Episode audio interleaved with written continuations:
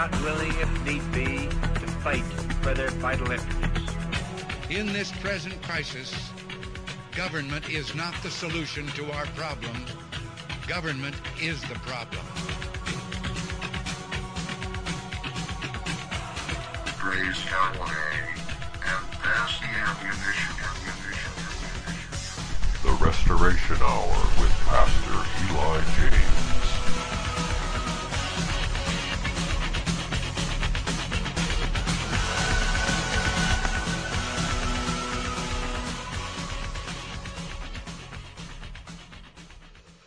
Welcome, Christian Israel. Pastor Eli James here. This is Restoration Hour, Eurofolk Radio, August 13, 2022. And today I'm going to be doing material from Mrs. Cindy Bristowe. You may recall that Michael and I did uh, another book by her about Cain, and it was called Sargon the Magnificent and it showed that Mrs. Sydney Bristowe was actually a Christian identity author, correctly identified Cain as the child of the devil, and uh, was actually teaching two seed line way back in 1923. So we're uh, going to discuss a book called The Oldest Letters by Mrs. Sydney Bristowe. I have the a print copy of it first published 1923, second edition 1933, and this was done in London, of course. But this reprint from the Church of Jesus Christ Christian Aryan Nations, of course, uh, it's got the P.O. box here, but uh, that organization no longer exists. The Jews took it over and pretty much got rid of all of the superb material that Pastor Butler had collected. Uh, it includes a lot of archaeological information here as well. But first, I'm going to do a a brief article on the Hittites because it's very important to understand the role the Hittites played. Now, originally, and the research that I've done on the Hittites suggests that they were actually a, a white tribe that probably became very much paganized as time time went on, because Abraham got along with some of these Hittites, but not all of them. But uh, things began to degenerate among the Hittites uh, as wars increased, etc., etc. So I'm going to quote from Dr. Claude Mariottini, professor of Old Testament the Hittites, a historical perspective. And this was posted on September 1, 2021, so it's not that old. And he says, the Hittites were a people who established a vast empire in Anatolia in the second millennium BC. They are also mentioned as one of the inhabitants of Canaan before the people of Israel conquered the promised land in the days of Joshua. According to Deuteronomy 7:1, the original inhabitants of the land of Canaan were mightier and more numerous than Israel. These nations were the Hittites, the Girgashites, the Amorites, the Canaanites, the Perizzites, the Hivites, and the Jebusites. History of the Hittites. Although the word Hittites appears more than 50 times in the Old Testament to designate a people living in Canaan before Israel settled in the land, historical and archaeological evidence indicate that there were at least four distinct ethnic groups known as Hittites. The first ethnic group identified as Hittites were called the Hattians, H A T T I A N S, uh, also spelled with a C H, Hattians, C H A T T I A N S. These people lived in Asia Minor in the third millennium BC. Their capital was the city of Hattusa, and they spoke a distinctive language which archaeologists called Hattian or Proto-Hittite. The second group, known as Hittites, were the Indo-European invaders who settled in Asia Minor circa 2000 BC and who conquered and assimilated the Hattians into their own culture. They called their kingdom Hatti and they spoke a language called Nessian or Hittite. The third group, known as Hittites, settled in North Syria after the Indo European Hittites were destroyed in 1200 BC. So, since we're talking about the time period from 1446 BC to 1406 BC, and that's 1406 BC being the invasion of Canaan land by the Israelites, that this latter uh, Indo European Hittite group uh, does not figure into our story. But here he, he confirms that the Hittites that I'm more, most familiar with were the ones that merged with these Hittites of, well, today it's called Asia Minor. Uh, in those days, it's also called Turkey, and uh, in those days, and Anatolia, etc. So Turkey, what is known today as Turkey. So the Hittites were probably, by the time the Israelites invaded Canaan land, ha- had uh, settled in the north. But the uh, original Hatti were very prominent, while the Egyptian Empire was also prominent, and so they had various wars be, between themselves, and they had treaties between themselves either uh, as well. So let's continue. So uh, these Hittites settled in Kadesh. According to 2 Samuel 24:6, David's kingdom extended as far as Kadesh.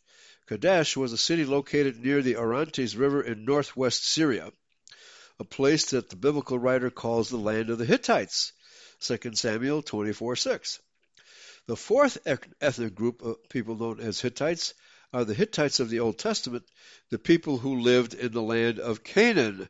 Okay, so if that isn't confusing enough, we see here that he identifies at least four groups of people as Hittites. So uh, I'm wondering what the etymology of the word Hittite is. Uh, but Heth was a son of Canaan, the accursed Canaan the uh, son of Ham and uh, his mother, the through incest, Canaan, and Canaan fathered a lot of these Canaanite tribes, okay, who were all very, very evil. But let's continue. The Hittites of Anatolia. Until the end of the 19th century, very little was known of the Anatolian Hittites. The earliest references to the Hittites were found in Egyptian documents. One of these documents refers to the Battle of Kadesh on the Orontes between Ramses II, a pharaoh of the 19th dynasty of Egypt, and uh, Muwatalli, king of the Hittites. Another reference to the Hittites appears in the Amarna letters, and we're going to be studying the Amarna letters as presented by Mrs. Sydney Bristowe in her book, The Oldest Letters in the World. That's what this book is all about. These are the oldest surviving letters, at least they were at the time she wrote this book. I'm sure there's much older correspondence has been discovered since 1923. But at the time, these were the oldest archaeological letters uh, commonly discussed, and they were correspondence between the Egyptians and the Canaanites of the various tribes. Okay, so let's continue. This letter, oh, another reference to the Hittites appears in the Amarna letters. This letter was sent from a Hittite king to Akhenaten, pharaoh of Egypt, on the occasion of his inauguration as the new king of Egypt.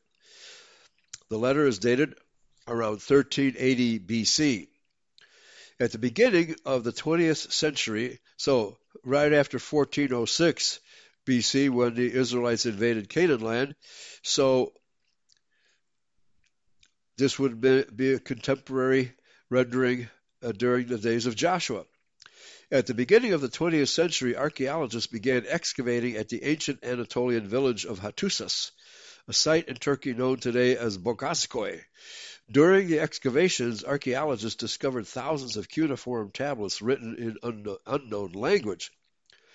When the language was deciphered, scholars concluded that the Hittite language was not similar to the languages spoken in the ancient Near East, but that it was an Indo European language, a language related to the Germanic, Celtic, and Slavonic group of languages. I would say much closer to Slavonic and Hungarian. And knowing a little bit of Hungarian, uh, I can say uh, that uh, Turkish is more related to Hungarian to, than to Celtic or any other language that I know of. In any case, so all right, let me. I think I scrolled down too far.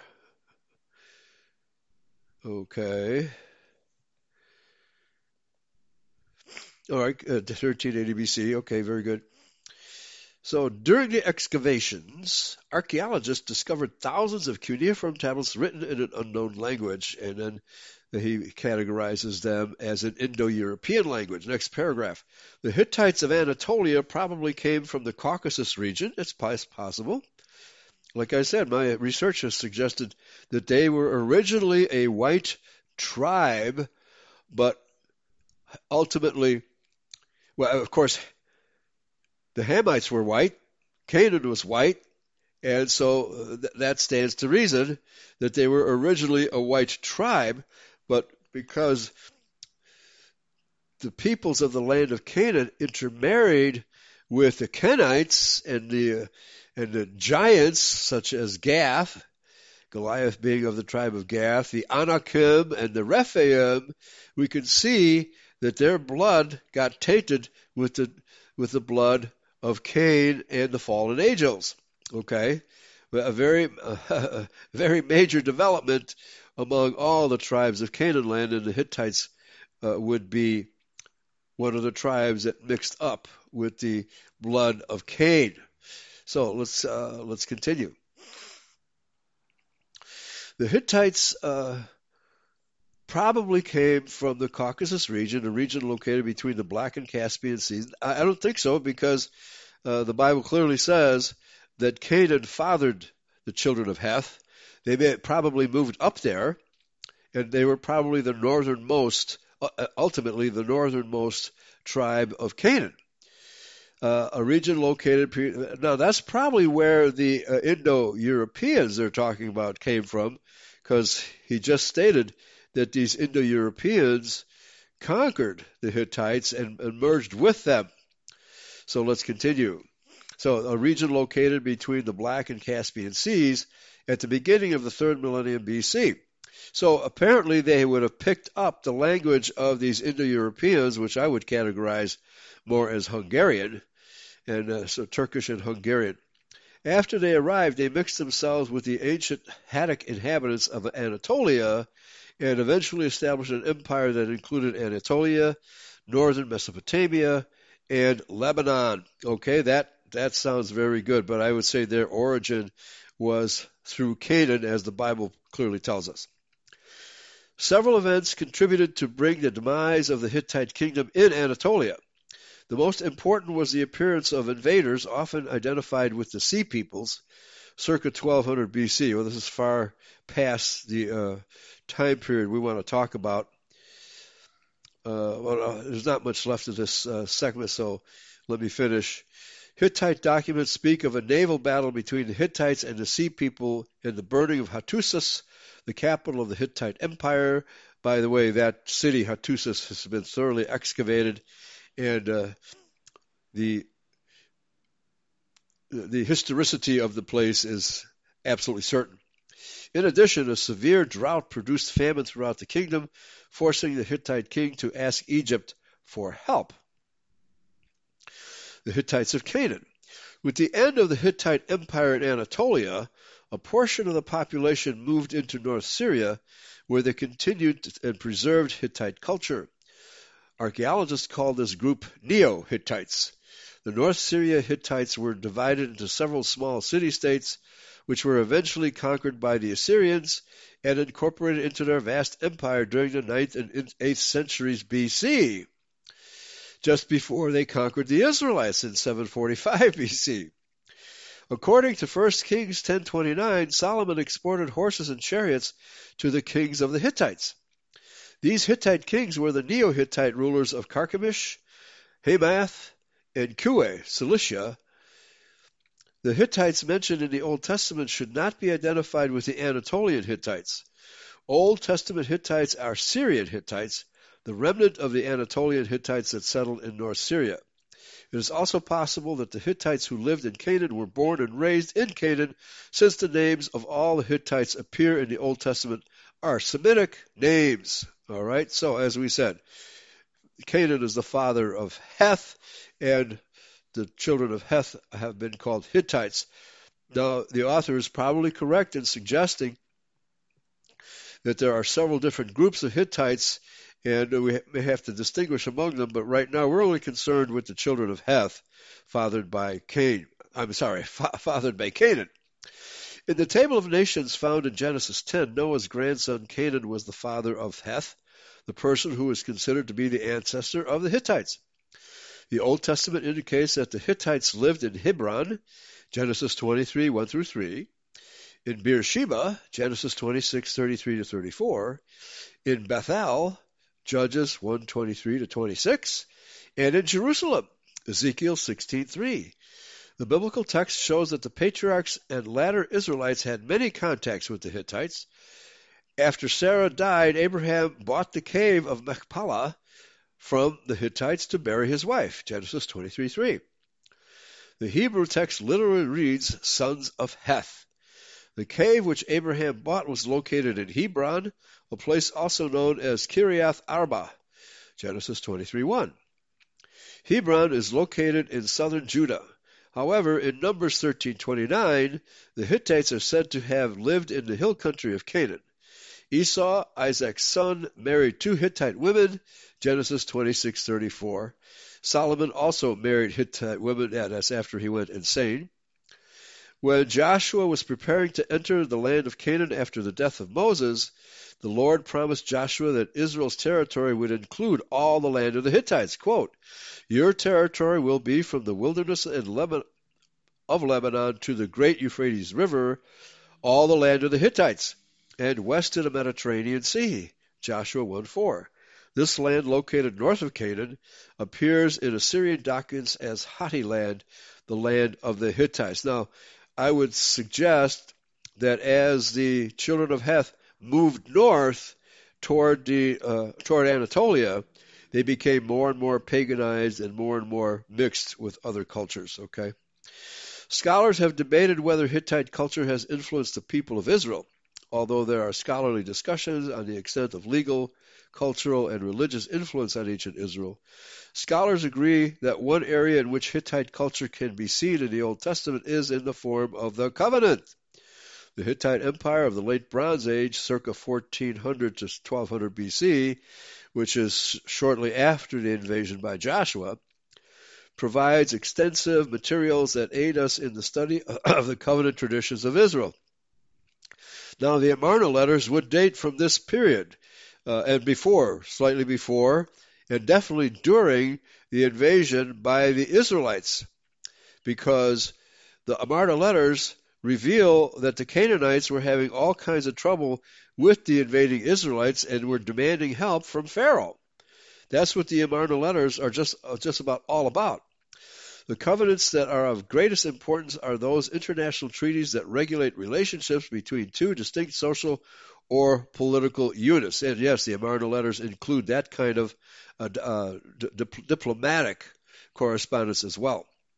The form uh, of the covenant between God and Israel has many parallels with Hittite treaties. These include a preamble of the covenant in which the great king identifies himself, a historical program, prologue in which the great king tells what he has done, the stipulations of the covenant in which the nation binds itself in accepting the demands of the covenant, the preservation of the covenant, the public reading of the covenant, the list of witnesses, and the blessings and curses of the covenant. Okay? Conclusion. The Hittites established a great empire in the second millennium BC in Anatolia. The documents and monuments they left behind reveal that their empire extended as far as Mesopotamia, and yet their history and culture were unknown until a century ago. That's right, because skeptics did not want to believe the biblical story of the Hittites as uh, atheistic and agnostic scholars uh, eat dirt. they always wind up eating dirt because archaeology has always proven the Bible to be correct. The Hittites that appear in the Old Testament are an enigma because they are not related to the Hittites who lived in Anatolia. I suspect that they mixed together. The remnant of the Hittites who settled in Syria appears in many places in the Old Testament and in many ways influenced the history and culture of Israel. Okay, so that again, okay, that's uh, I don't know if this article makes more confusion or clarifies matters at all, but that's kind of the situation that this scholar, uh, what's his name? Uh, oh yeah, Claude Mariottini, Claude Mariottini, and I will include this article in the posting when we upload this show. Okay, so now we have the book. I posted the link to the book, The Oldest Letters in the World by Mrs. Sydney Bristowe. And you can enlarge the type and follow along. Just click on the plus sign, and you're probably better off uh, getting the full page view of this booklet. And so it's more readable. And so I think you just have to hit the plus sign once to get a more readable version here. Okay, chapter 1 The Amarna Tablets. Quote I considered that a portion of the truth had been entrusted to me. I have given my opinion sincerely. Let them tell me where they think me wrong. Unquote, Samuel Johnson. In this new interpretation of the celebrated Amarna tablets, several distinguished authorities are quoted. Their statements are criticized and even contradicted.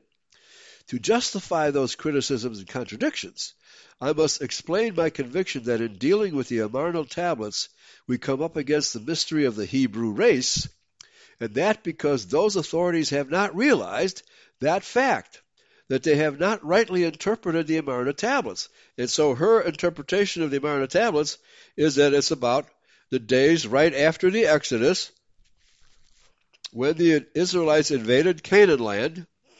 And the secular archaeologists and scholars don't realize that that's what this is. Because they're not called Israelites by the Canaanites. The Canaanites did not know who the Israelites were. They referred to them as, I believe, the Habiru, the Hebrews, okay? But the, the wanderers, and uh, the word Habiru means those who cross over as well. So, cross over from where? Well, from one river to, uh, to from one side of the river to the other is probably where the term comes from. But that's the uh, that's the secular interpretation of the word Hebrew. We know that the word Hebrew comes from our patriarch Heber. Why these secular interpreters don't want to accept biblical definitions of words I don't understand, but that's the way it is. So let's continue. To justify those criticisms and contradictions, I must explain my conviction that in dealing with the Amarna tablets, we come up against the mystery of the Hebrew race, and that because those authorities have not realized that fact, they have not rightly interpreted the Amarna tablets. If they had realized that fact, they would, of course, have used the Bible. no, you can't do that. The obvious key to anything connected with the Hebrews as their key to the Amarna tablets. Because I have used that key where they have not done so in my interpretation, my interpretation is different from theirs. For example, according to their interpretation of the Phoenicians, who I propose to show were Hebrews, Undoubtedly, the most daring and enterprising people of an ancient times were Canaanites. Well, so, so the secularists state that the Phoenicians were Canaanites. We, in identity, say that the vast majority of the Phoenicians were, in fact, Israelites, but they were probably a coalition with Canaanite moneylenders running the show. Anyway, Whereas according to the Bible, the Canaanites were an inferior race. Amen. According to Noah's prophecy, they were to be servants of servants, which they were, especially to the Egyptians, a slave race, and then later to the Israelites. The Canaanites of the Bible could never have become a, the great seafaring, exploring, conquering, colonizing Phoenicians. Amen to that. Good logic. Good logic, Mrs. Bristowe. Okay, so uh, I have to scroll down. I have to be careful in scrolling down because I might accidentally turn the page. Damn, I did turn the page. All right, I've got to use the uh, scroll down function on the right to get to the bottom of this page. Okay, let's continue. Dr. Hall, oh, wait a minute. I think I did turn the page. I have to get back to where we were. Oh, jeez. All right. I have to learn how to navigate this document. All right. The historical importance of showing that the Phoenicians were Hebrews, and the greater importance of proving that upon this and several other questions, the Amarna tablets not only harmonize with, but also throw new light upon the Bible, might in themselves justify the following somewhat controversial pages. But their chief justification to some minds must be their effort to show by striking examples that, have to scroll up, because the Bible records have been ignored when they have seemed to contradict monumental inscriptions, the meaning of those inscriptions has often been misunderstood. Exactly. This is why the Egyptologists refuse to consider the biblical reckoning of the timeline. They believe since the Bible is fairy tales, it can't be right. If these pages run counter to the opinions of leading Egyptologists, it is, I contend, because the Amarna tablets elucidated by the Bible throw a powerful light, hitherto unsuspected, upon Egyptian history of the period to which they belong, that of the 18th dynasty, to which are ascribed the treasures recently discovered at Thebes. The Amarna tablets, possibly the oldest and certainly some of the most authentic historical documents in the world, were discovered accidentally at Tel el Amarna in Egypt in the year 1887.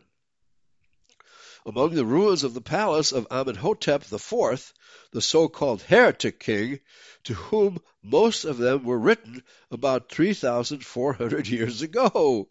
Oh man, that's a long time ago. The historical information given by the Amarna tablets is involuntary and therefore unbiased. The cuneiform inscriptions upon the brick tablets are letters from Canaanitish rulers of Palestine or from kings of foreign countries. They are written simply as man to man, differing in this from all other ancient inscriptions which are written in the baffling jargon of the priests, and not only ring false, but can often be proved to be false. That is the jargon of the priests. These facts make the Amarna tablets the most valuable ancient inscriptions we possess. Probably no more trustworthy history of any period exists than that to be gathered from them of the 18th dynasty of Egypt towards the end of which dynasty the conquest of Palestine by the Israelites is now known to have taken place. Yes, and we've reported on the fact that the Mount Ebal was discovered, and uh, the Yahweh tablet and the curse tablet was found thereupon and dated to exactly 1406 BC. About 300 of the Amarna tablets have been brought to Europe some are in the British Museum. Many of the most important are in Berlin. The cuneiform inscriptions upon them have been translated. Now, that's before World War II, right? Before World War II, so who knows what's still in Berlin. The cuneiform inscriptions upon them have been translated into English and German and published.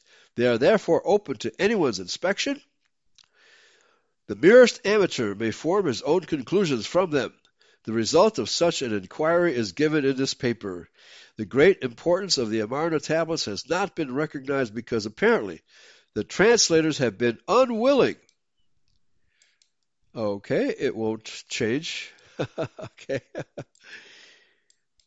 unwilling to admit that the Israelites are mentioned upon them and that they tell of the conquest of Palestine by Joshua. Thank you very much, Mrs. Cindy Bristowe. So it's quite amazing, as we discovered in uh, Sargon the Magnificent, that this lonely female archaeologist had it all right all along, and the entire rest of the world of archaeology is just struggling in, in the dust, digging in the dust. Okay.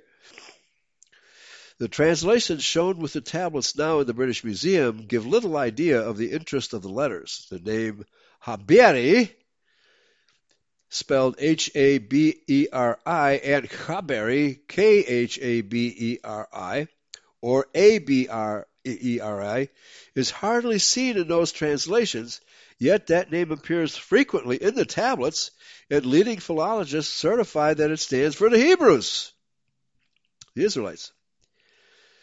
See Encyclopedia Britannica, edition 2, volume 10, page 78.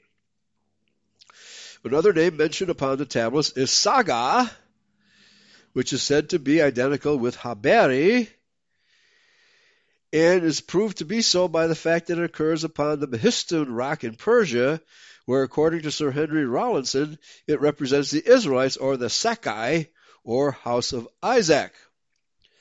Dr. Hall of the British Museum admits the fact that the tablets tell of the Israelites' conquest of Palestine, for he writes, quote, we may, we may definitely, if we accept the identification of the Habiru as the Hebrews, say that in the Tel El Amarna letters, we have Joshua's conquest seen from the Egyptian and Canaanite point of view, unquote, from his book, Ancient History of the Near East, page 409. Very good, Mr. Hall. Okay, I have to scroll down using the bar on the right, otherwise it turns the page. Okay. Dr. Hall's dates do not agree with those given in the Bible for that event, however. He gives the years circa 1380 to 1362 for the reign of Amenhotep IV, in whose lifetime Joshua's conquest of Palestine took place. Okay, and here's another issue between the Egyptologists, other archaeologists, and the Bible. They have their own timeline for the pharaohs of Egypt, and they they insist that their timeline is correct, and the timeline of the Bible cannot possibly be correct because it's fairy tales. So this is the level of scholarship that obtained in Mrs. Sydney Bristowe's time. By now, I think just about every archaeologist in the world, except the, the atheists who hate the Bible, have uh, have jumped on the bandwagon and realized that the Amarna letters and Amenhotep IV and Joshua were contemporaries. Let's continue. Major Conder, whose book published for the Palestine Exploration Society, I largely quote from, says, however, quote, the date of the letters is exactly that which is to be derived from the Bible. 1 Kings 6 1.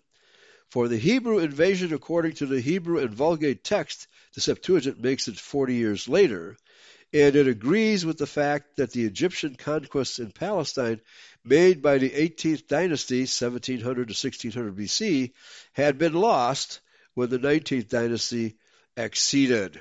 So let me repeat that here. Uh, I'm not quite getting what uh, what was lost here. The, the, according to the Hebrew and Vulgate text, and it agrees with the fact that the Egyptian conquests in Palestine made by the 18th dynasty, 1760, had been lost. Okay. Okay, so what what is she? What is this guy saying? That the Egyptian conquests had been lost okay, subsequently lost is probably what he should have said, when the 19th dynasty acceded. Okay, let's continue. Although it is now generally admitted that the Amarna letters tell of Joshua's conquest of south, southern Palestine, it has not been suggested that he also conquered Phoenicia, the northwest coast of Palestine, upon which the cities of Tyre and Sidon were situated. On the contrary, the tablets are believed to show that while the Israelites were conquering southern Palestine, the cities of Phoenicia were conquered by Canaanites of the Amorite branch of that race. That's the assumption of the secular archaeologists and uh, historians.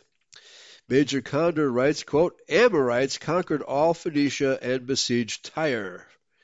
And he cites the Amarna tablets, page 5. Since the Amorites were Canaanites like the inhabitants of Phoenicia, whom they were conquering, Major Conder's reading of the tablets suggests that although the southern cities of Palestine were being conquered about that time by the Israelites, the Canaanites in northern Palestine were indulging in civil war. That's possible that they were indulging in civil war, but uh, Mrs. Sydney Bristowe argues that Joshua and the Israelites conquered the northern territory as well, which Bible says they did. That both wars took place about the same time is proved, as Major Conder remarks, by the fact that the same Egyptian officials are mentioned in both the northern and southern letters which describe the war. The theory of this strange situation in Palestine has been accepted by the translators, and Bible commentators still tell us that the Israelites never conquered Tyre and Sidon and that the Phoenicians who inhabited those cities were Canaanites. Okay, so here is where a lot of secular commentators assume that the Canaanites were primary and the Israelites were secondary, and that the Canaanites worshipped Yahweh, and therefore they belittle the name of Yahweh. No, this is not the case. The Canaanites may have worshipped Yahweh, but only as a minor god. He was not considered the creator of all as worshipped by the Israelites. So there's a huge distinction between the God they worshiped by the name of Yahweh and the God that the Israelites worshiped by the name of Yahweh. Huge distinction. Okay? The theory of this strange situation in Palestine has been supported by the translators. Okay. And the the Bible commentators still tell us that the Israelites never conquered Tyre and Sidon, and that the Phoenicians who inhabited those cities were Canaanites, and of course that is false. The, by the time that the Phoenicians arrived on the scene, which was later on in the days of Hiram in Davidic time and also Solomon's time, that these nations already were filled with Israelites. Okay, these cities were already filled with they were paganized Israelites. They they had developed their paganism in Tyre and Sidon, but they were nevertheless Israelites.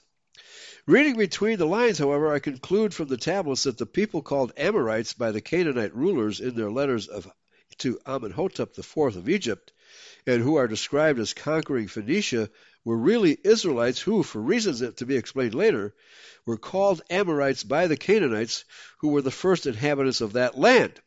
Okay, so that lots of confusion and terminology as you know different peoples use the same name for their their strangers that uh, are actually of different races.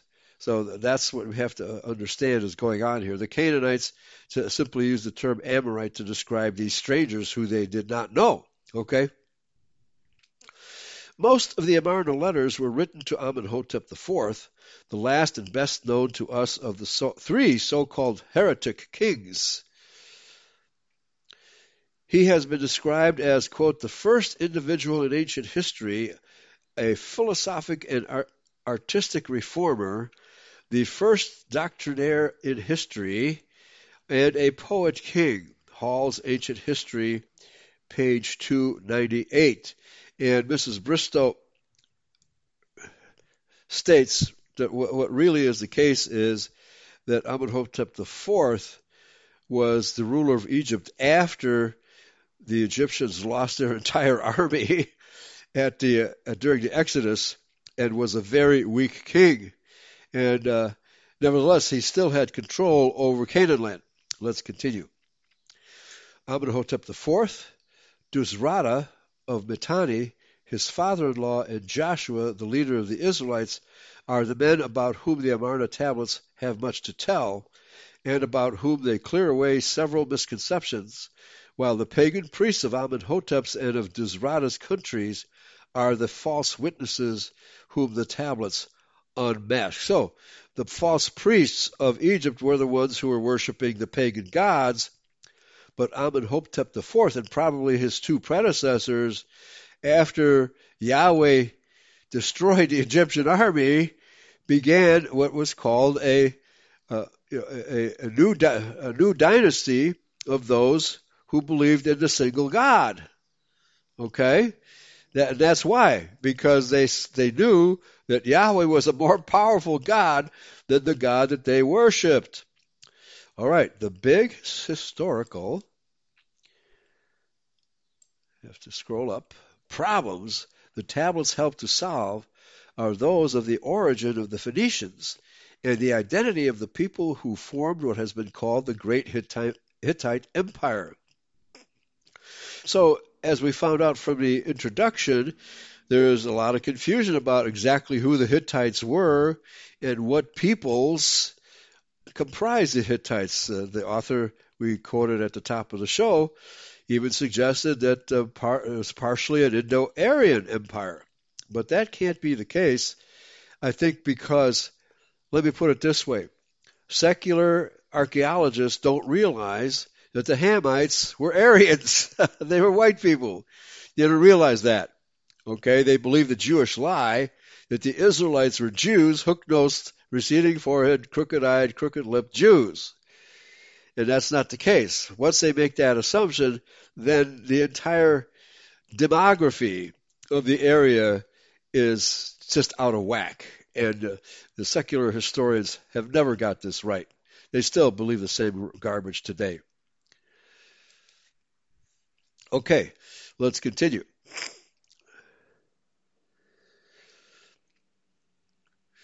At the time of the Amarna tablets were written, the country now known as Palestine, including the narrow strip of coast coastland later known as Phoenicia, was inhabited by the Canaanites. It is called Kinahi or Kinatuna in the Amarna letters and the land of Canaan in the Bible. Okay, so Kinahi, Canaan, Kinatuna, Canaan. The Canaanite inhabitants of that land had been conquered by the early kings of the 18th Egyptian dynasty, and when Amenhotep IV came to the throne, Palestine was in much the same position as we gather from the Amarna letters. That India now is under the British government. The rulers of the Canaanites, the petty kings or chiefs who fought against Joshua, were vassals of the Egyptian king, and their letters are full of appeals to him to help against their invaders the Israelites. But they didn't know they were Israelites, and they never called them Israelites. The Egyptian king's empire was bounded in Palestine by the Jordan on the east, the Mediterranean Sea on the west, and on the north by the possessions of his father-in-law Duzrada of Mitanni, who I hope to show owed a great empire on the north, northeast, and northwest of Palestine. And the Mitanni had to have been Aryans. Dr. Erman writes, speaking of the Egyptian conquest of Palestine, that, quote, Egypt became the neighbor of Mitanni on the Euphrates, of Assyria, and of Babylon. Those three countries were, according to Dr. Hall, probably ruled over by Duzrada. And I, before reading this book, I never even heard of Duzrada. So he apparently was the king of the Mitanni. The tablets show that there was in each of the Canaanitish cities of Palestine, according to Major Conder, a Paka, who was presumably placed there to guard the Egyptian interests, much as the British resident is placed in the Indian states of today. So the Paka was an Egyptian emissary. In the reign uh, of Amenhotep III, the Canaanites had plotted against their Egyptian masters which fact his son Amenhotep IV knew, for among his correspondence upon one of the Amarna tablets is a letter from the king of Babylon telling him how the Canaanites had tried some years before to persuade the Babylonians to join with them against Egypt. Another letter from the same king of Babylon warns Amenhotep IV against the Haberi, the Israelites, who were invading Palestine at that time. He writes, quote, Canaan or Kinahi is your land. You are the king. I have been violently dealt with in your land. Subdue them. If you do not kill those people, they will come again, and my caravans and even your messengers they will kill. The trade between us will be cut off, and the land's inhabitants will become hostile to you. Unquote. Translated from uh, Winckler, the Amarna Tablets. Okay? So, he's warning the king of Egypt that these Israelites will take possession of that land, take it away from the Egyptians, and he was absolutely right. The fact that the land's inhabitants, the Canaanites, were so ready to become hostile to the Egyptians is one to be remembered. It extenuates the apparent cruelty of that which, as we will see, was Amenhotep's policy. Most of the Amarna letters are from the Canaanite rulers of Palestine begging Amenhotep to protect them from the Habiri, who were conquering their cities. They evidently could not understand why he was allowing the Israelites to conquer his tributary cities, which they were ruling for him. Professor Winckler gives a letter in which the Canaanitish ruler writes to Amenhotep, quote, Why are you favorable to the chiefs of the Haberi and un- unfavorable to the native feudal princes? The Canaanite ruler of Jerusalem, Ur Uru Salim, writes to Amenhotep, quote, Behold, I say the land of the king, my lord, is ruined. The Habiri plunder the king's land. Let the king hear. Will he not order Egyptian soldiers? And because there are no Egyptian soldiers, the king's land has rebelled to the chiefs of the tribe of the Habiri. Conder Amarna tablets. The people who were rebelling to the Habiri may have been the Gibeonites, of whom we read in the tenth chapter of Joshua, where the king of Jerusalem calls upon other kings of Palestine to, quote, smite Gibeon, for it hath made peace with Joshua and the children of Israel, unquote. According to Major Conder, the ruler of Jerusalem's name upon the tablets is Adonizedek, as it is in the Bible. A striking excuse is made by the same king for the failing for failing to successfully resist the, resist the. He writes, quote, Lo, the king will be just to be because the chiefs of the Haberi are sorcerers, unquote. yeah, they have Yahweh doing the sorcery for them. Probably Adonizedek had just heard of the fall of the walls of Jericho and of the miraculous dividing of the waters of the Jordan. The Aramaic word for sorcerer is kasapi, according to Major Conder, and kasawi, according to Professor Knudtzon. Amarna Tafel, that's in German. This shows its relation to the Hebrews word for sorcerer as kashaf, Young's Analytical Concordance. Adonizedek's sentence, sentences become despairing. He says, quote, I am breaking in pieces. Let the king pluck his land from the men of blood. I say to the Paka of the king, my lord, why should you tremble before the chiefs of the Haberi? And you relinquish the lands to men of blood, squandering the wealth of all the lands. They have torn away sons and daughters, and this while the king is pondering about it. Unquote. Very polite letter of, uh, well, uh, he was frantic a frantic letter actually, but we have to understand that the kingdom of Egypt, after 40 years of the Israelites wandering in the desert, has not had not really recovered from the destruction of the Egyptian army by Yahweh. Major Conder's expression, quote, men of blood, is his rather mystifying translation of Ameluti Saga, the people of the saga, the Saxons, folks, which words uh, other authorities translate Habiri. Okay, the Hebrews and the Saxons are essentially the same people. Again, the ruler of Jerusalem. Well, okay, we know why he translated it thus, because there's no way he would want to admit that the Saxons were uh, the Hebrews, because he believed that Jews were Hebrews. Okay, I guess he never read Genesis 20, 12, 21, 12, where it says, In Isaac shall thy seed be called. Maybe he never read that verse. So, the Ameluti saga, people of the saga, that is the Saxons, the, the Saxons of Isaac, which words other authorities translate Habiri. Again, the ruler of Jerusalem writes, quote, Since the Egyptian troops have gone away, quitting the lands of the king my lord, let him be kind and let the king regard the entreaties. The king of Egypt did not regard his entreaties or those of other Canaanite rulers. The letters make that clear. They state, as Major Conder remarks, that the Egyptian troops had been withdrawn from Palestine in the year that the Israelites came out of the desert. Very interesting.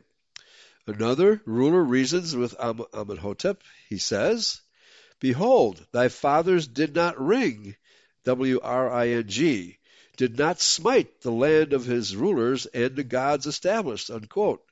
The rest of his sentence is lost. He seems to have suspected the king of Egypt of conspiring against his own subject.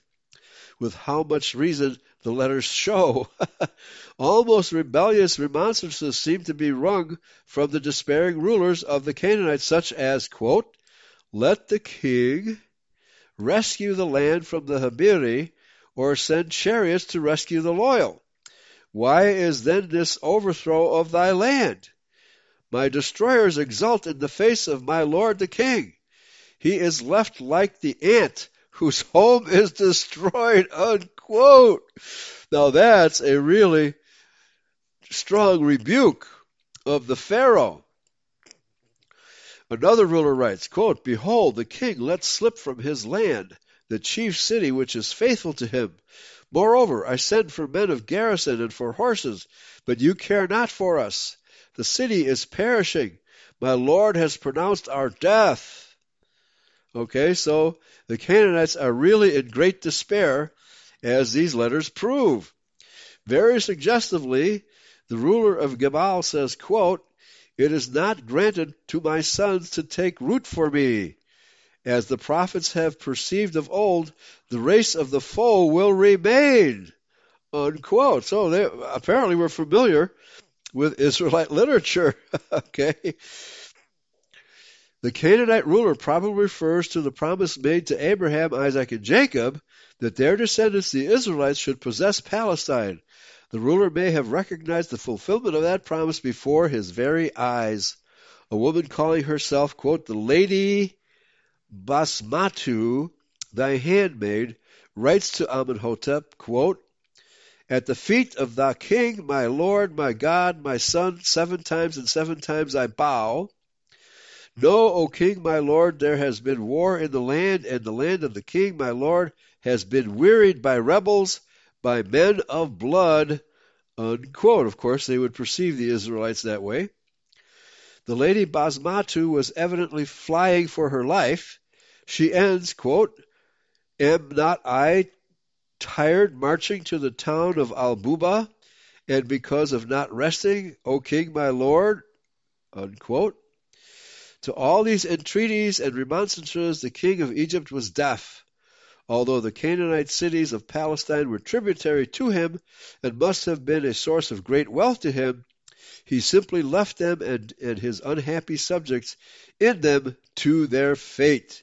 Why was this? His motive deserves investigation. He and the Amarna tablets are mutually illuminating. Okay, folks, so you can see that Mrs. Sydney Bristowe has done her homework and it far exceeds the knowledge and guesswork committed by the secular archaeologists. Far exceeds their knowledge and guesswork. So kudos to Mrs. Sydney Bristowe. So chapter two begins. Uh, I see we're at the top of the hour. I'm going to take a quick break, and we'll get into chapter two right after this. Music by Franz Liszt. It's a five-minute piece called La Campanella, a piano, piano piece. Here we go.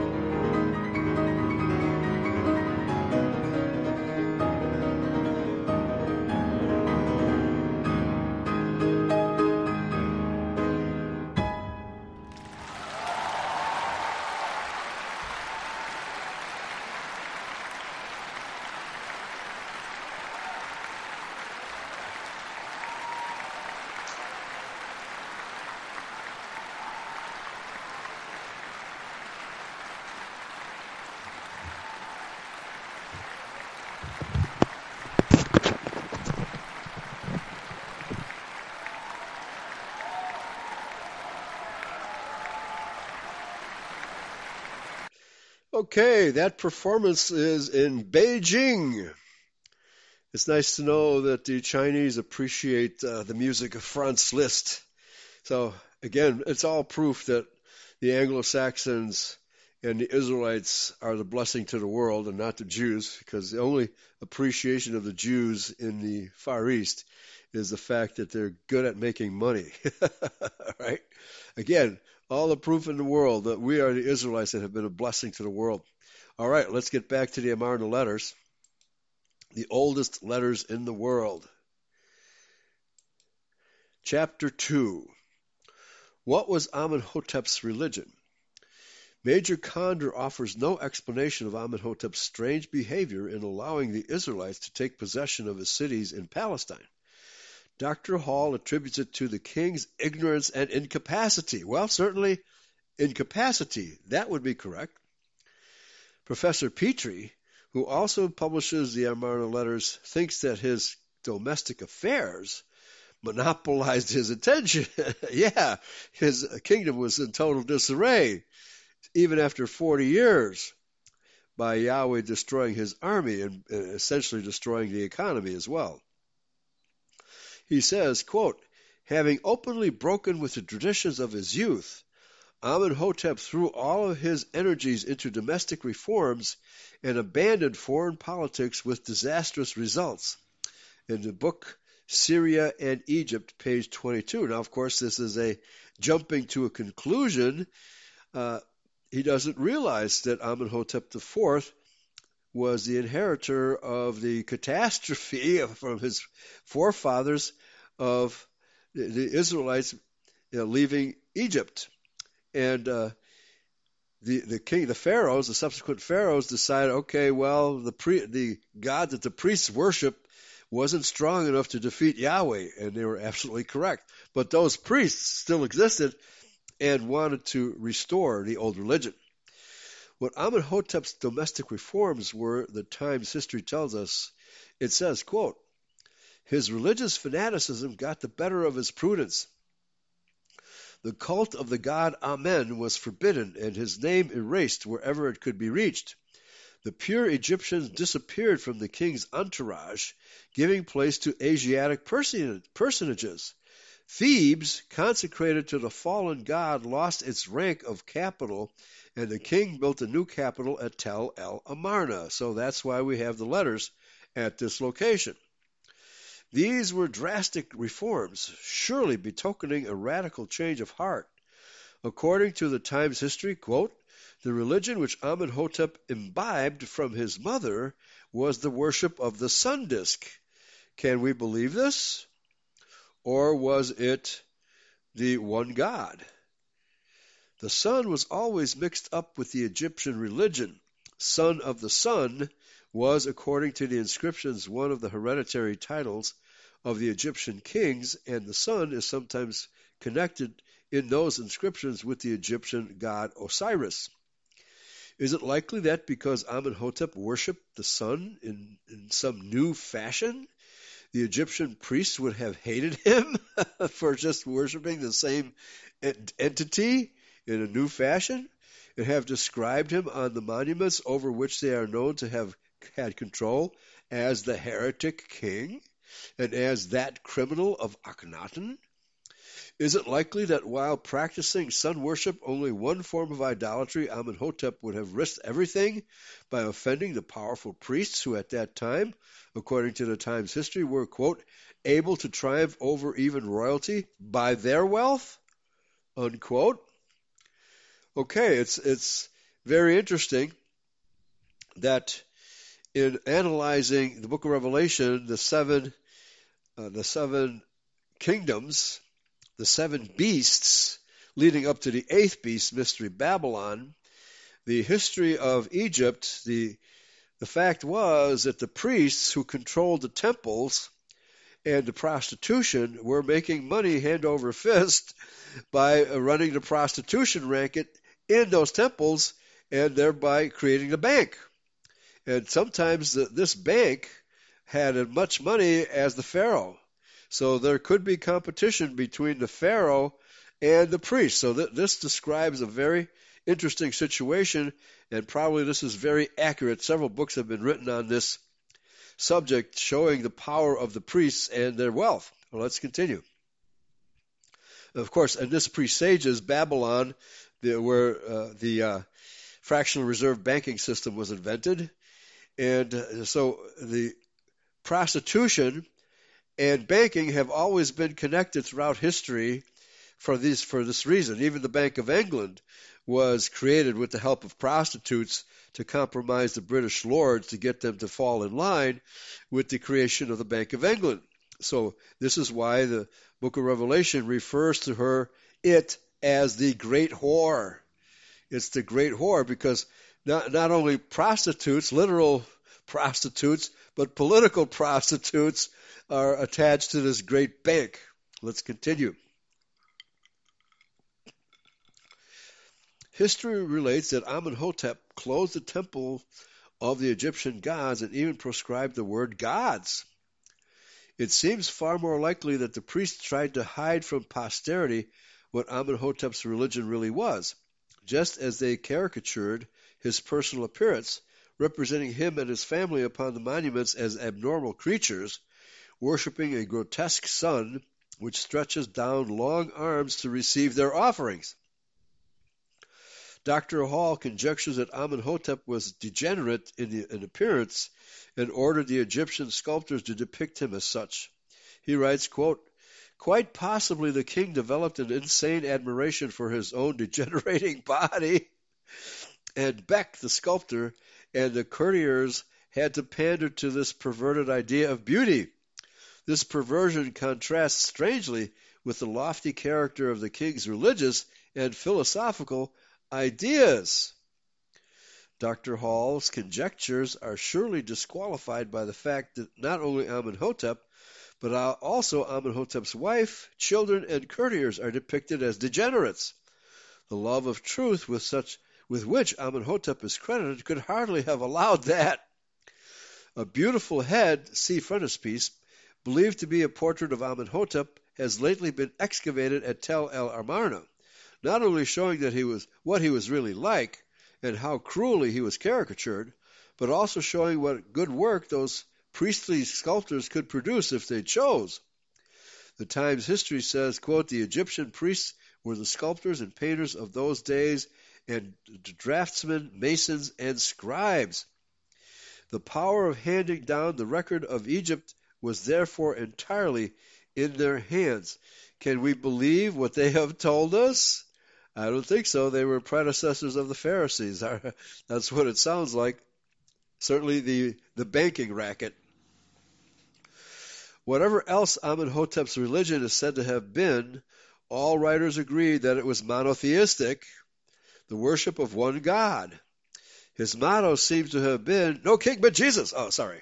No, not yet. Life in truth, or living in the truth. And the following lines are ascribed to him quote, How manifold are thy works! They are hidden from us, O thou God, whose power no other possesseth. Thou didst create the earth according to thy desires. Unquote. Yeah, it sounds like an Israelite scribe.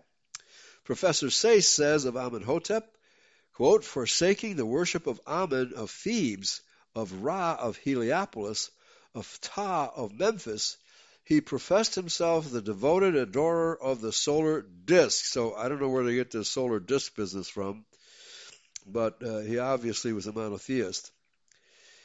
The that Amenhotep adored the solar disk is evidently what the Egyptian priests wanted future generations to believe. Now, of course, I think there's something else going on here too, because in the ancient world, it's a, it's a general assumption by archaeologists that they actually worship the sun itself. I think that, that the Egyptians realized that the sun was simply a manifestation of the all powerful God. And they also understood that the sun is what gives food, right? So it's not that they worshiped the disk itself, but the, they had a more sophisticated view of, of the sun than archaeologists give them credit for. So let's let's continue. Their grotesque drawings upon the monuments as well as priestly inscriptions were calculated to give that impression, but surely that evident quote connection to with Jewish monotheism or Israelite monotheism noticed by the Egyptologists points rather to the possibility that his religion, so hated by the priests, was the Hebrew religion. Especially since the Hebrew religion would account for as nothing else could do not only for his allowing the Hebrews to conquer Palestine, but for everything that is known about him. So she is saying that Amenhotep IV was either an ally of the of the Israelites or sympathetic to them or could not do anything about the Israelites conquering Palestine. In any case, he seems to have adopted the Hebrew religion, at least to some extent. Professor Breasted describes him as, quote, a brave soul, undauntedly facing the momentum of immemorial tradition, that he might disseminate ideas far beyond and above the capacity of his age to understand, unquote, at least the capacity of the priests to understand. Yet the Egyptian priests have successfully willed us to believe that it was only some slight change in the worship of the sun which Amenhotep IV tried to establish in Egypt. Another Egyptologist writes, quote, The faith of the patriarchs is the lineal ancestor of the Christian faith. Yes, but the creed of Akhenaten is its isolated prototype. Uh, I wouldn't call it the uh, prototype, it would have been an offshoot. One might believe that Almighty God had for a moment revealed himself to Egypt and had been more clearly though more momentarily, interpreted than ever he was in Syria or Palestine before the time of Christ. Unquote. That's quite a statement. and it's obviously wrong. One of Amenhotep's hymns so closely resembles the 104th Psalm that Mr. Weigall says, quote, it becomes necessary to ask whether both Akhenaten's hymn and this Hebrew psalm were derived from a common source or whether Psalm 104 is derived from Pharaoh's original poem. I think the former is more likely.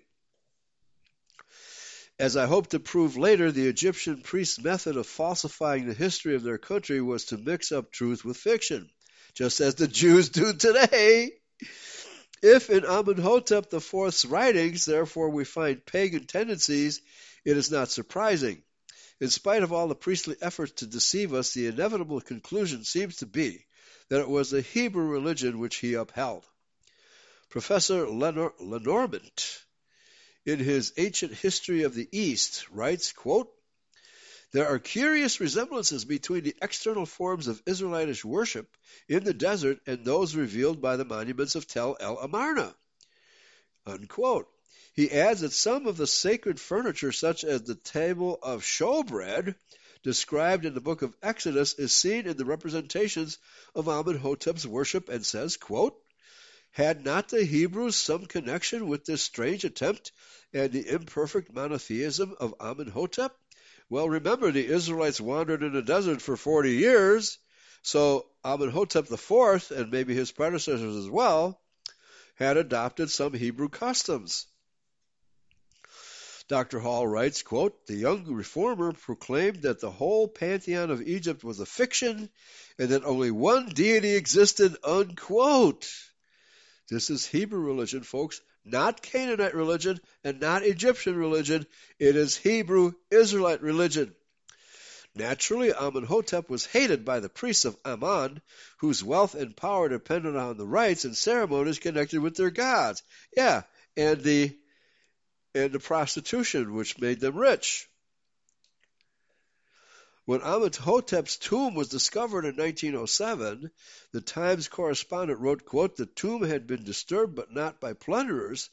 Some devotees of the god Ammon had entered the tomb but merely for the purpose of blotting out the accursed name of the heretic, unquote. Okay, so even the secular archaeologists understand that there was a feud between Amenhotep and the priests.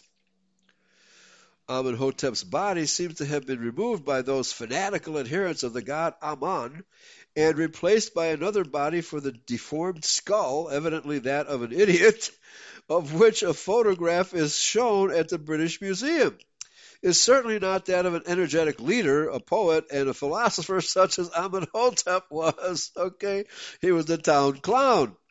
The body found in Amenhotep's tomb, according to Dr. Hall, shows signs of Cretinism. The priestly plot has not quite hoodwinked modern science, according to Times correspondent August 3rd, 1907, who says experts have discovered that the mummy found in Amenhotep's tomb is that of a younger man than Amenhotep is believed to have been at the time of his death. The correspondent writes, quote, it will remain to be explained how another man came to be placed in a tomb bearing his Amenhotep's name only, and containing many objects which belonged to him or had been given to him by his mother. Unquote. The incongruity of the fact that the mummy found in Amenhotep's tomb wears emblems of the religion which Amenhotep had discarded has been noticed by Mr. Weigall. That fact in itself is surely enough to raise suspicions that the mummy is not that of Amenhotep. After describing one of those pagan emblems, Mr. Weigall says, quote, It is somewhat surprising that the body of Akhenaten, Amenhotep IV, Akhenaten and Amenhotep IV are the same person, who was so averse to all old customs should have this royal talisman upon it, unquote. Yeah, I think uh, Mrs. Bristowe has this correctly analyzed. There was a feud between the old pagan religion run by the priests and the monotheistic religion of Amenhotep IV and his two predecessors. These suspicious circumstances, combined with the priests' caricatures of Amenhotep upon the monuments and the pagan names and allusions which clash so oddly with the otherwise purely monotheistic sentiments of Amenhotep's writings, pointing to their being priestly interpolations, as well as positive proofs of the priest's system of deception, which I offer later, support my hypothesis that the priests of Ammon determined to disguise from posterity the true personality and religion of their hated heretic king. Two likely reasons exist for Amenhotep's adoption of the Hebrew religion. The first being that his mother, from whom he is said to have imbibed it, was a Hebrew or Aramaean princess. The Amarna tablets show that Queen T, T-H-I spelled here, Amenhotep's mother, and remember later on, T Tefi, the daughter of Zedekiah, had the same name. The fair-haired, blue-eyed queen of the Egyptian monuments came from northern Syria, which seems to have been inhabited from the first by the descendants of Shem, the ancestor of the Hebrews. Queen T was the sister of Dusrata, king of Armenia and Mitanni, about whom I shall have much to say later. His land was undoubtedly inhabited by the Hebrew race. The Hyksos, who according to Dr. Hall were Hebrews, came from Dusrata's land to conquer Egypt many centuries before.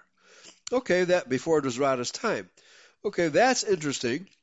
So I have argued in the past that the Hyksos were not Israelites, but here Mrs. Bristowe is arguing for the possibility that they were from they were Mitanni under Dusrata. That's very interesting. Abraham came from Dusrata's country, and Jacob's two wives came from there. Rachel may have had fair hair and blue eyes like Queen T, for they both came from Dusrata's land. The ark is believed to have rested upon the mountains of Armenia, which was part of Dusrata's kingdom. In all probability, the Hebrew religion was kept alive in that land until its revival in the time of Moses. And of course, we know that the Midianites were related to Moses and they were uh, descendants of Abraham. So these Abrahamites uh, were throughout the land. These Hebrews and Shemites were throughout the land, and they were all white people with blonde hair, blue eyes, brown hair, uh, brown eyes, etc. Only the white race has this range of hair color and eye color. And of course, the color of their skin is white, unless we get a nice deep dark tan. Coming from that country, Queen T may well have influenced Amenhotep's religion, and there are strong indications that his father may have done also. But another influence existed, apparently overlooked until now, but indicated by the following facts.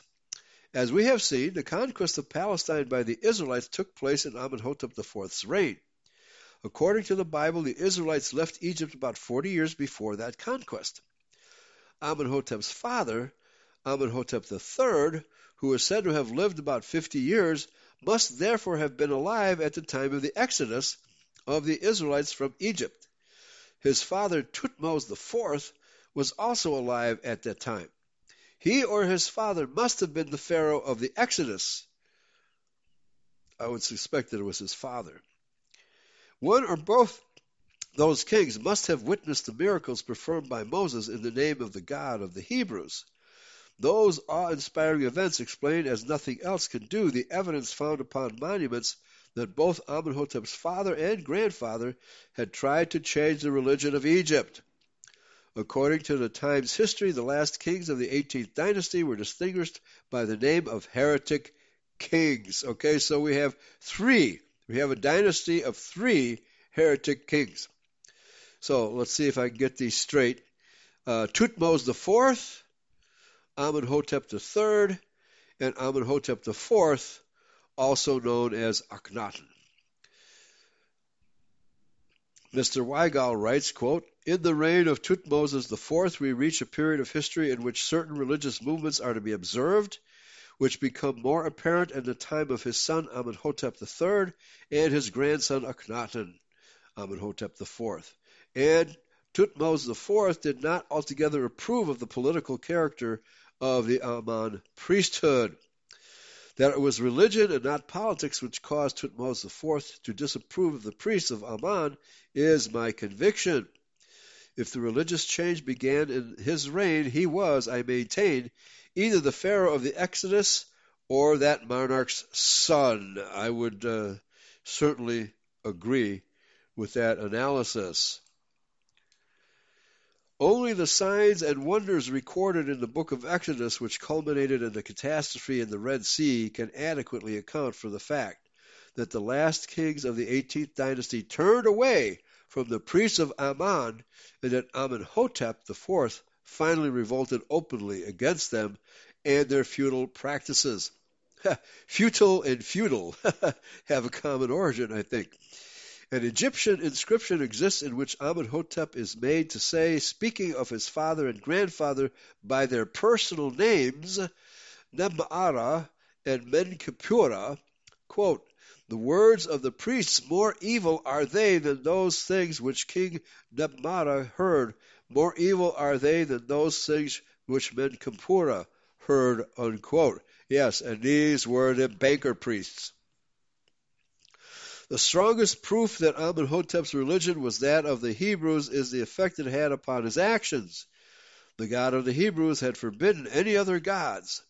Amenhotep tried to abolish the idolatry of Egypt, closed the temples, turned his back upon the powerful priests, and retired to Tel El Amarna, where he built a new capital city in which the institute in which to institute the worship of one God.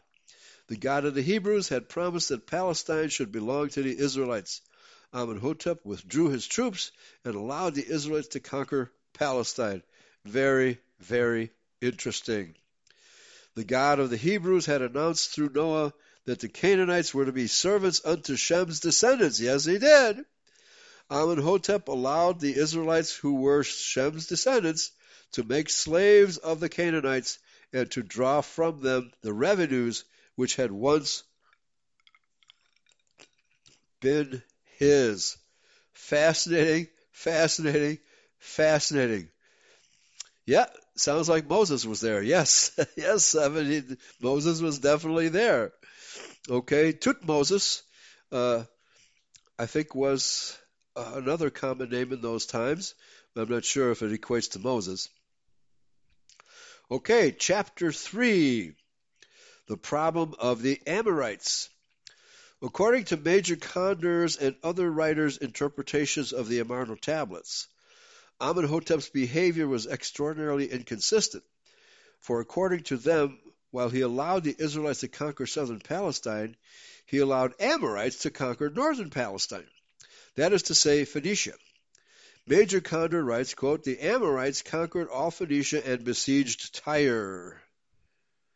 The Amorites, according to the 10th chapter of Genesis, were one branch of the Canaanites. They were among the people whom the Israelites had been commanded to drive out or destroy. Amenhotep's religion and consequent sympathy with the Israelites can well explain his allowing Joshua to conquer Palestine, but that he should have allowed the Canaanite subjects to destroy his important seaport cities in Phoenicia can have no explanation. The Amorites, although the tablets are supposed to show them attacking Tyre, were, according to the Bible, fighting under the king of Tyre against Joshua's army. Joshua 9, verse 3. At first sight, there seems to be good grounds for Major Conder's theory, although it suggests a most improbable situation, namely that the Canaanites, regardless of their common danger from the invading Israelites, were fighting among themselves, for the following sentences prove that people called Amorites or the sons of Abdasherah, and who are said to have come from the land of the Amorites, were conquering Phoenicia. Ah, so we have the same situation as Ruth, the Moabitess. Okay? So they're being called people who came from the land of the Amorites. Well, that's the area that the Israelites went through in conquering Palestine. So that makes perfect sense. Abdasherah was, the letters show, quote, the Amorite leader, quote unquote, Amorite leader as Major Conder calls him. Okay, so here we have the confusion between a, a racial term and a territorial term. The same situation we find in the book of Ruth, and also Moses is called an Egyptian in a couple of places because he lived in the land of Egypt. So let's continue. Rabadi, the ruler of a Phoenician city, writes to Amenhotep, quote, All who are in the land of the Amorites have gathered, and I am to be attacked, unquote. So, it, he doesn't say they are Amorites, it says, says they are in the land of the Amorites. And this is Conder's translation. He writes again, quote, Who is Abdasherah? A slave, a dog, but send reinforcements. And, but Abdasherah has conquered beyond the land of the Amorites. Also, since the time of your father, the city of Sidon has submitted to the occupation by his allies. The lands are for the men of blood, the Haberi. So now there is none who is a friend to me. Let the king regard the message of his servant, unquote. And of course, none of the Canaanite tribal leaders were aware of the fact that the Egyptians were simply militarily destroyed and could not really come to their assistance anyhow. Of course, the Egyptians would not uh, want the uh, the inhabitants of Palestine to know this, right? Okay. The Canaanite rulers seemed puzzled by the state of affairs. One of them writes to Amenhotep, quote, The sons of Abdasherah the slave dog, have pretended that the cities of the government of the king are given to them. Our cities, yeah. So the, who would who would assume that these cities were given to them but the Israelites? Our cities. Will you not fortify your city? I am sincere, but the covenant is mocked and no soldiers are heard of. Unquote. So again, we see that if you're a- analyzing the Amarna letters according to their biblical connection, you can get this right away. But if you're one of these secular archaeologists and secular Egyptologists who think the Jews are Israelites, you'll never get it. The Canaanitish rulers were perhaps not more puzzled than the translators have been. Professor Petrie remarks that at that time, quote, the politics were complex. Indeed, very complex. The Amarna tablets throw light upon this puzzling situation, although a bewildering light it seems upon the surface to be. So much so that the translators may have been blinded by it. The astonishing fact disclosed by the tablets being that the people called Amorites who were conquering Phoenicia were being helped by the Haberi. No, that's not likely, right? they were the Haberi. As the Haberi are admitted to be the Israelites when attacking other parts of Palestine, they must have been Israelites when attacking Phoenicia as well. Make sense? In this case, it looks as if the Israelites, although they were attacking the Canaanites of some parts of Palestine, had made an alliance with the Canaanites who were attacking Phoenicia. Well, no, that that wasn't possible. So that's just what the translators and archaeologists have assumed. Okay. In this case, it looks as if the Israelites, oh, sorry, no wonder Professor Petrie says that the politics in Palestine were complex at that time. The Amarna tablets leave no doubt about it. The Habiri and people called Amorites, Amuri, were both attacking Phoenicia. Okay, the people who came from the land of the Amorites, as the one leader said. The following sentences prove this. A Phoenician ruler writes, quote, The Haberi take possession of all lands. All lands fall away to the Haberi. Professor Petrie gives another letter from the ruler of Gebal, who writes, Abdeshera has collected the Haberi against Shigata and Ambi. Your fortress is now in the power of the Haberi. Unquote. Now, now who is this Abdeshera? Abdeshera must be Joshua. I wonder if she equates Abdeshera with Joshua. We have half an hour to find out. This strange alliance of Amorites and Haberi, which I hope to explain later, helps to show at least why Amenhotep allowed the so-called Amorites to conquer Phoenicia while he allowed the Haberi to conquer the rest of Palestine. While he allowed the Haberi to conquer the rest of Palestine. If, as this letter shows, the Amorites of the tablets and the Haberi were allies, Amenhotep could not well have allowed the Haberi to conquer Phoenicia without allowing the Amorites to do so too. Yeah, that would not make sense. Failing to solve the problem of this unnatural alliance, Major Conder and Professor Petrie apparently tried to explain away the Haberi who were helping the Amorites to conquer Phoenicia. Unluckily for the success of their explanations, they differ.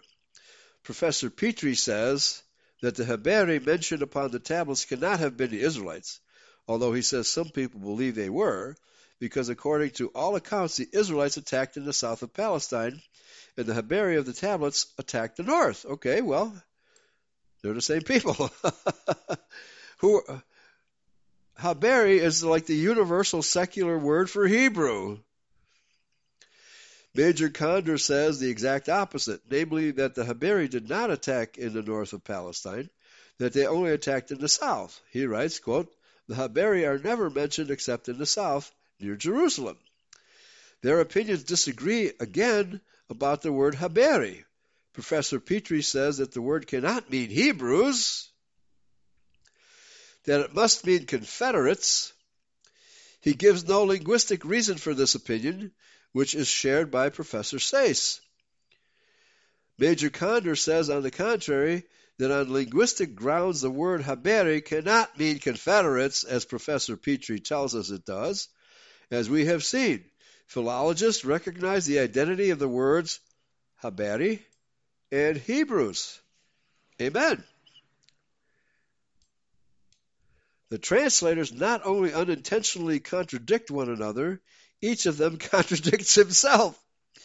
After saying that the Haberi attacked in the north, Professor Petrie says that they are only mentioned in the letters from the king of Jerusalem, a city in the south of Palestine. At the same time, he publishes letters from several kings of northern cities, all mentioning the Haberi.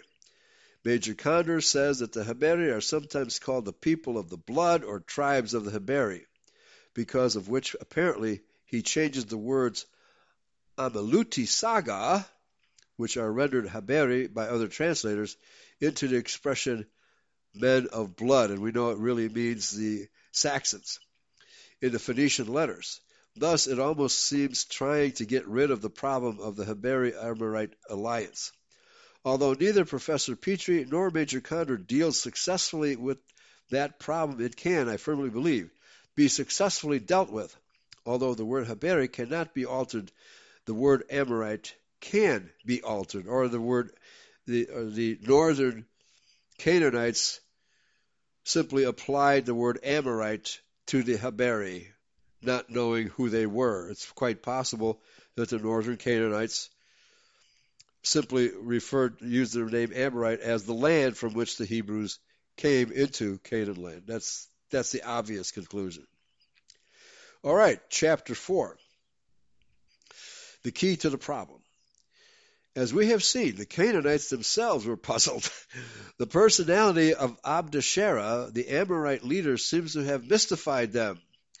The ruler of a Phoenician city writes to Amenhotep, Who is this Abdeshera? A slave, a dog, and shall the king's land be smitten by him? It's got to be Joshua, folks. It's got to be Joshua. So far as the Amarna tablets go, Abdeshera remains a mystery, seemingly shown by some letters to be a Hebrew and by others an Amorite. To solve the mystery of him and his Hebrew allies, we must try to find out where he came from. To that, Major Conder, oh, okay, well, maybe he is, uh, oh, I can't remember the name, Drusava, I forget, the name of the king of the Mitanni. He might have been an ally of the Israelites, heretofore unknown. Let's continue. To solve the mystery of him and his Hebrew allies, we must try to find out where he came from. To that, Major Conder gives us an involuntary clue by publishing sentences from a Phoenician ruler who writes, quote, All who are in the land of the Amorites have gathered. I am to be attacked. Okay, so where did the Israelites gather? quote, Mightily fighting the sons of Abdeshera have striven in the land of the Amorites. Unquote. And you know not the land of the Amorites. You have been brought low before the land of the Amorites. Again, speaking of certain Egyptian officials, he says, quote, Lo, may the land of the Amorites become their conquest, unquote. From these sentences, we gather that there was some country called the land of the Amorites, which was not tributary to the king of Egypt, as all Palestine is known to have been. For he is told that he knew not the land of the Amorites, and that he had been brought low before it its inhabitants must have been powerful and warlike to bring the king of Egypt low. Professor Petrie and Major Conder have evidently seen that such a country existed outside Palestine. Both have placed it on their maps somewhere between Amenhotep's possessions in northern Palestine and those of his uncle and father in law in Syria. It seems unlikely that a powerful warlike people could have existed between those two kingdoms. Naturally, the Amarna tablets do not explain where the land of the Amorites was. The king of Egypt required no explanation.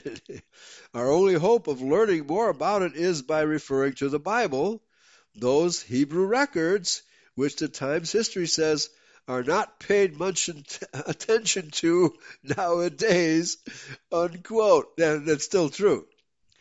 The Bible tells us where the land of the Amorites was and why the Israelites came into Palestine from there. Numbers 21, verse 21. When the children of Israel, the Haberi of the tablets, led by Moses, came out of the desert, they found that to reach the promised land, they had to pass through the land of the Amorites. Quote, and Israel sent messengers unto Sihon, king of the Amorites, saying, let me pass through thy land. We will not drink of the waters of the well. We will go along by the king's highway until we be past thy border. And Sihon would not suffer Israel to pass through his border. But Sihon gathered all his people together and went out against Israel into the wilderness and fought against Israel. And Israel smote him with the sword and possessed his land. And Israel dwelt in all the cities of the Amorites. Thus Israel dwelt in the land of the Amorites, but only for a short time. Palestine was their goal, as they all knew. The three tribes of Reuben, Gad, and the half tribe of Manasseh, however, asked Moses to allow them to settle in the land of the Amorites. Numbers 32 6. Quote, And Moses said, Shall your brethren go to war, and shall ye sit here? They answered him, We will build up sheepfolds for our cattle and cities for our little ones. But we ourselves will go armed before the children of Israel until we have brought them into their place. Unquote. Moses agreed to this, and in the fourth chapter of Joshua we read how the children of Reuben and the children of Gad and half the tribe of Manasseh passed over armed before the children of Israel as Moses spoke unto them. Unquote. It was from the land of the Amorites, therefore, that according to the Bible, the Israelites crossed the Jordan to conquer Palestine because of which the Canaanites living on the seacoast of Palestine seem to have sometimes called them the men from the land of the Amorites or the Amorites. So it's just the name that they used, okay? Uh, the Germans call themselves Deutsch. We call them Germans. Uh, most of the other languages of Europe call them Alaman. So all these different languages have different names for the same people. And of course, they are Anglo-Saxon Israelites. Their doing this agrees with other historical facts. The strange tribes introduced into Samaria by the Assyrian king in the 8th century before Christ to replace the Israelites whom he had led into captivity in Assyria were afterwards called Samaritans. 2 Kings 17:24. The exiled Israelites themselves are now known to have been called Medes, Persians, and Manda when later on they took possession of lands which had belonged to the peoples of those names. Marchant, Monumental Facts. The Slavonic tribes, who, according to the German professor Sievers, took possession of the lands left vacant by the Saxons who came to Britain, took the name of Saxon. And the British who settled in America are called Americans, as were the Indians who inhabited the country before them. In the same way, the Israelites who conquered Phoenicia were called Amorites by the Canaanites who inhabited that land. The very fact that they were fighting with people called Haberi and Sagas against, against the Canaanites is enough to prove that those quote unquote Amorites mentioned upon the tablets were in fact Israelites. While therefore Major Conder tells us that the Amorites conquered all Phoenicia and besieged Tyre, I maintain that it was the Israelites who conquered Phoenicia and besieged Tyre, to satisfy ourselves, however, that they conquered all Phoenicia and became the wonderful people known as the Phoenicians, we must prove that they not only besieged Tyre, but took it, and also took Sidon. Unless they had taken those two Canaanite strongholds, they could never have settled in Phoenicia at all. Very good. You're making too much sense, Mrs. Sydney Bristowe. okay. Chapter 5. So, who is this Abdeshera? My curiosity runs amok. The Cambridge, oh, Sidon conquered by Hebrews. The Cambridge Bible Commentary says that after Joshua's death, the Israelites grew slothful and never conquered Tyre and Sidon. That's what the Cambridge Bible Commentary says. But what about Joshua himself? Surely, if it was anybody's business to see that the Israelites conquered those cities, it was Joshua's it had been decreed to Moses, Numbers uh, 34, that the western border of the Israelites' possessions in Palestine was to be the Great or Mediterranean Sea. Would not Joshua, in order to fulfill that decree, have made every effort to conquer the Phoenician cities which lay upon the coast of that sea? According to the book of Joshua, the cities of Sidon and Tyre were allotted to the tribe of Asher by Joshua before his death. Had Joshua left those cities in the hands of the Canaanites, his allotment of them to the tribe of Asher would indeed have been a mockery.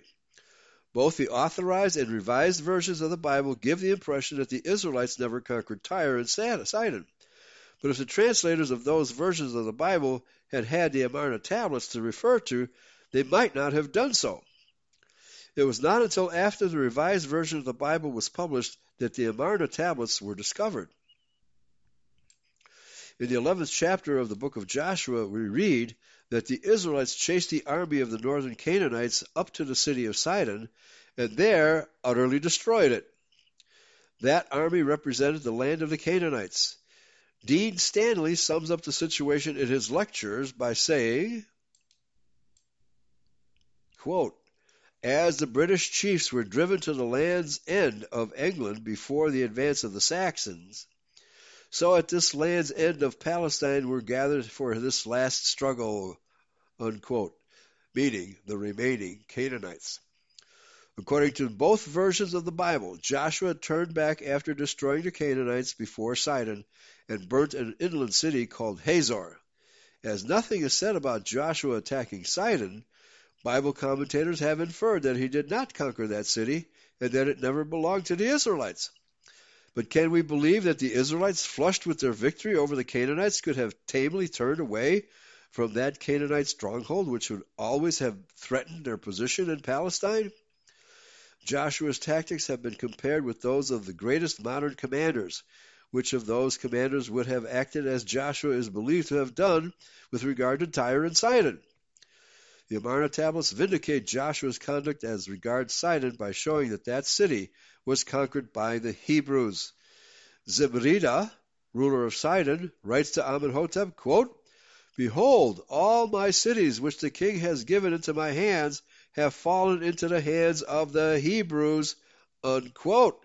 This sentence is given by Dr. Kelly Cheyne, C H E Y N E, Encyclopedia Britannica, edition 2, volume 5, page 141. That Sidon was the last of Zimrida's cities to fall is shown by a letter published by Professor Petrie as follows Zimrida to King Zimrida is prince of Ziduna, Sidon, which is safe, but his other cities have fallen to the Haberi, and he asks for troops and succor. Rabadi, the ruler of Gebal, tells Amenhotep how Zimrida of Sidon has deserted to the Amorites, whose leader, as we have seen, was Abdeshera. The ruler writes that if he had agreed with Abdeshera as Zimrida of Sidon had done, he would have been safe. Professor Petrie remarks that this letter shows that Sidon was lost as its ruler Zimrida had gone over to the enemy. Before Sidon was taken, Zimrida evidently made some resistance. He writes to Amenhotep, Lo, the city of Sidon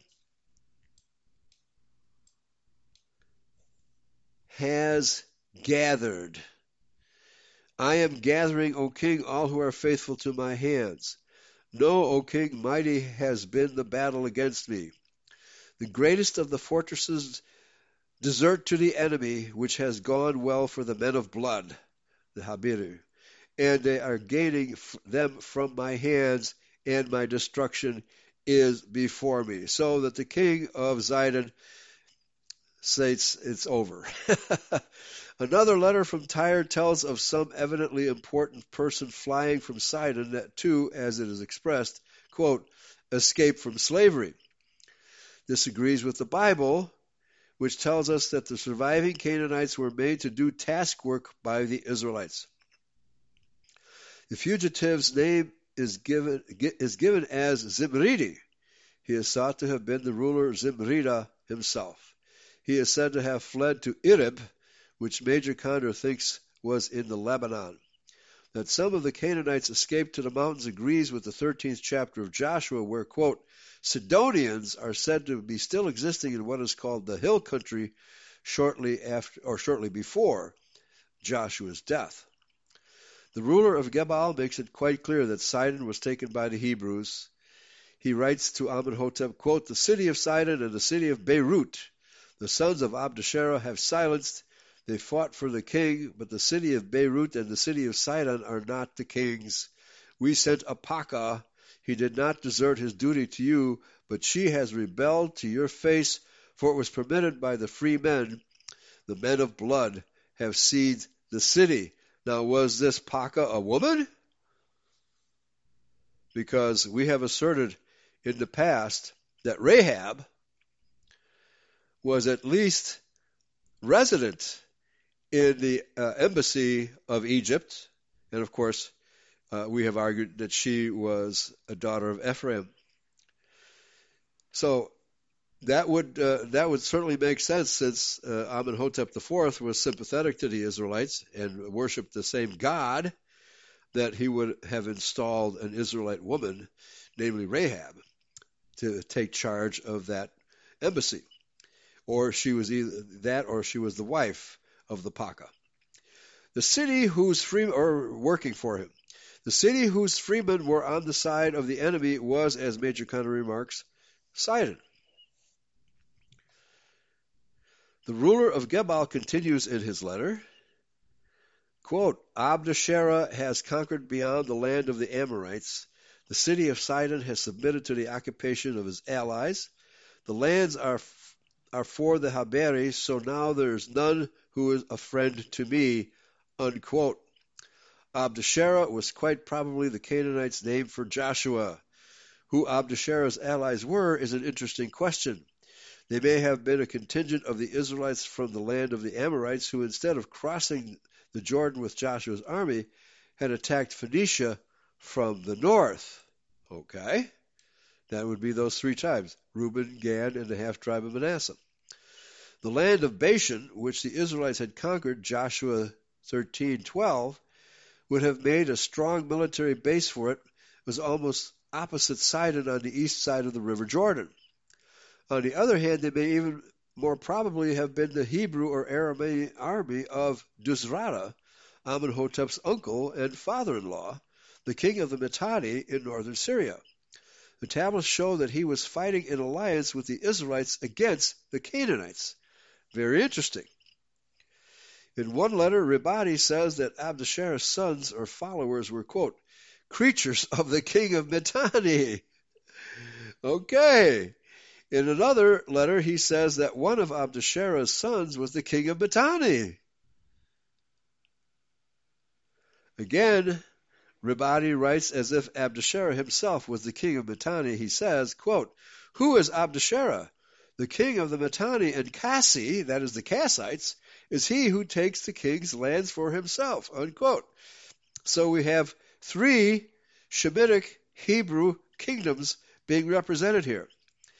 In another letter, Ribadi undoubtedly gives the impression that Abdashera was Joshua. He writes to Amenhotep, quote, Who is Abdashera?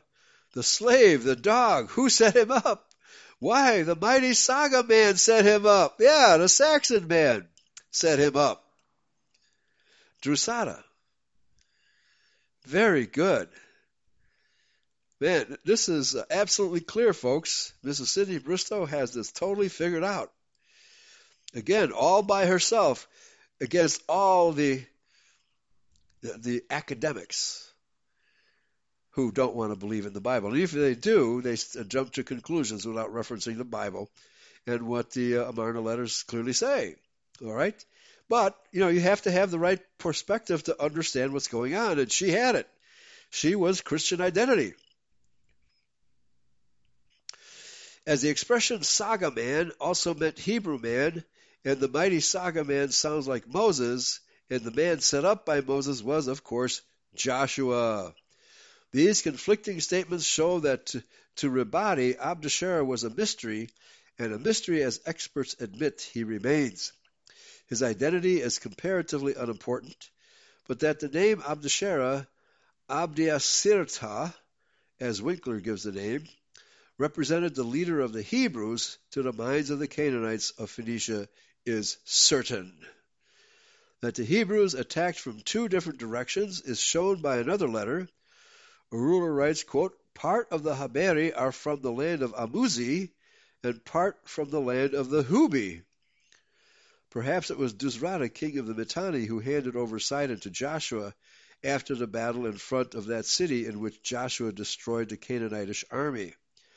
However that may be, and whoever the Hebrews were who took Sidon, the only thing that really matters is they took it from the Canaanites, whom they made slaves.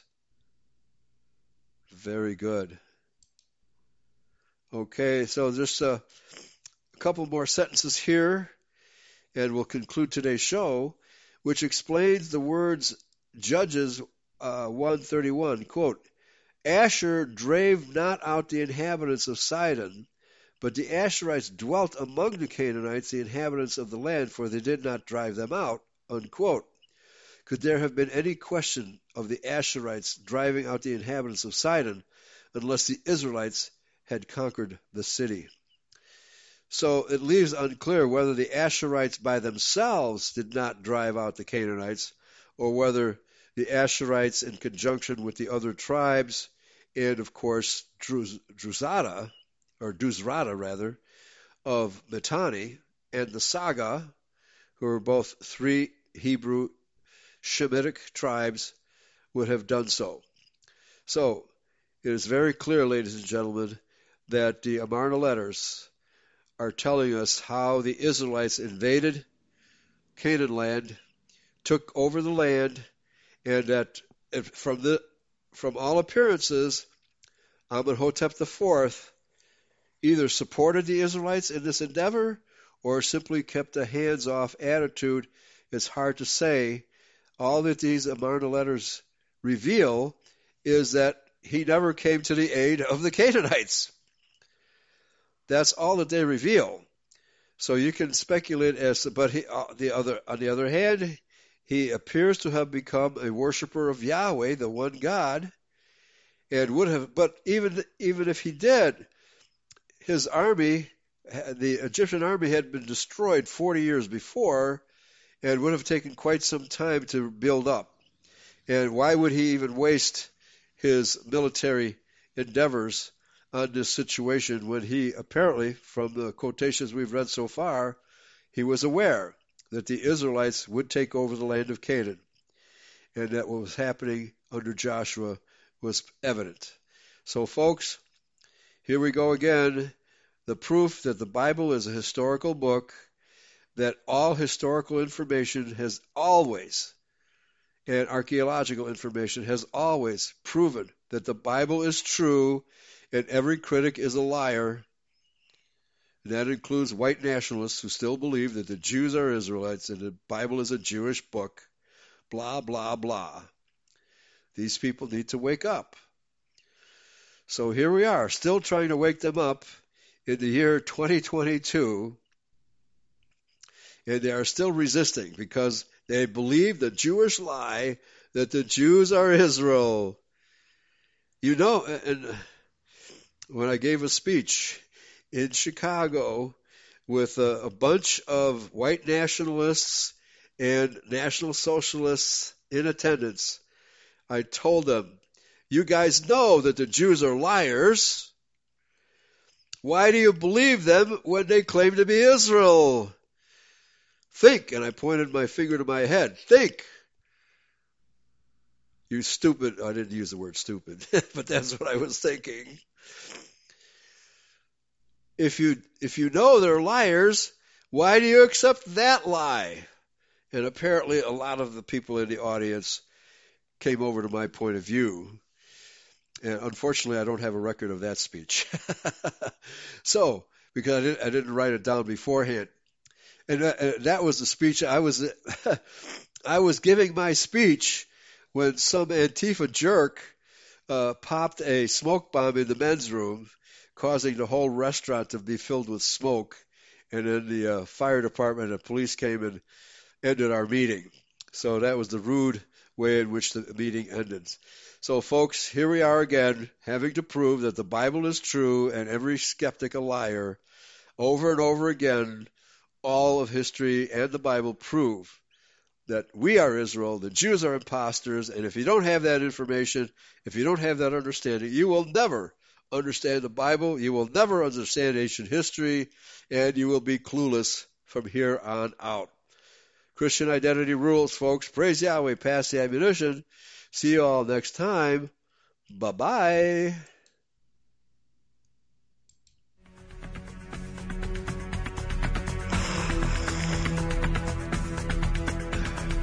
free people will never remain free if they are not willing, if need be, to fight for their vital interests.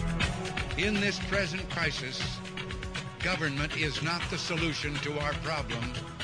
Government is the problem.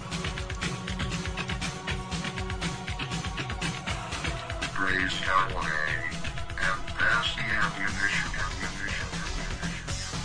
Restoration Hour with Pastor Eli James.